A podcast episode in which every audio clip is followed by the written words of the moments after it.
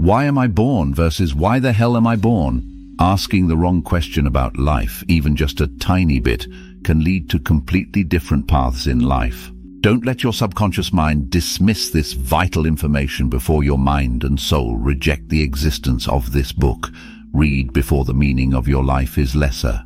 Thanks for watching. Why am I born versus why the hell am I born? Ask the right questions, change the direction of your life. Asking the wrong question about life even just a tiny bit, can lead to completely different paths in life. For example, asking, why am I born versus why the hell am I born? Why is this quote from chapter 1 of the book, Read Before the Meaning of Your Life is Lesser, page 11, considered a truth quote that should be accepted and studied? The rationale for embracing and examining the statement lies in its emphasis on the importance of intent and framing in our inquiries about life. The way we phrase questions to ourselves can fundamentally influence our mindset and the subsequent paths we explore. Here's why this particular shift in questioning is significant and why it merits close attention. Impact of emotional undertones.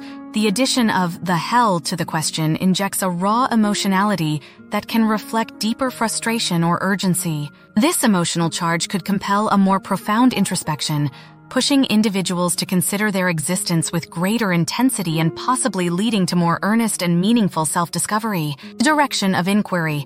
The two questions may lead to different explorations, why am I born might direct one towards a neutral or even philosophical contemplation of life's purpose, while why the hell am I born could prompt a critical and possibly more personal examination of life's challenges and one's role in overcoming them. Influence on life trajectories. Questions we ask ourselves can shape our decisions and, by extension, our life trajectories. The more existential weight and urgency we perceive in these questions, the more driven we might be to find answers that lead to significant changes in our lives. Engagement with the self. The altered phrasing suggests a confrontation with the self that is more intense and possibly uncomfortable. Engaging with this discomfort can be a catalyst for growth, prompting actions and decisions that align more closely with one's authentic desires and values. Philosophical and psychological depth, the statement encourages a deep dive into both philosophical reasoning and psychological self-reflection. It implies that surface-level understanding is insufficient, advocating for a more robust and layered approach to personal growth and enlightenment. The encouragement to accept and study such a quote is thus an invitation to engage with the complexities of self-inquiry, to recognize the power of language in shaping thought, and to actively seek out the deeper, sometimes concealed meanings in our search for purpose. Have you ever wondered what your life truly means, or what life is really about? Find your true life's meaning. The interplay between internal exploration and scientific skills is not merely a powerful tool, it is the singular instrument essential for real personal transformation.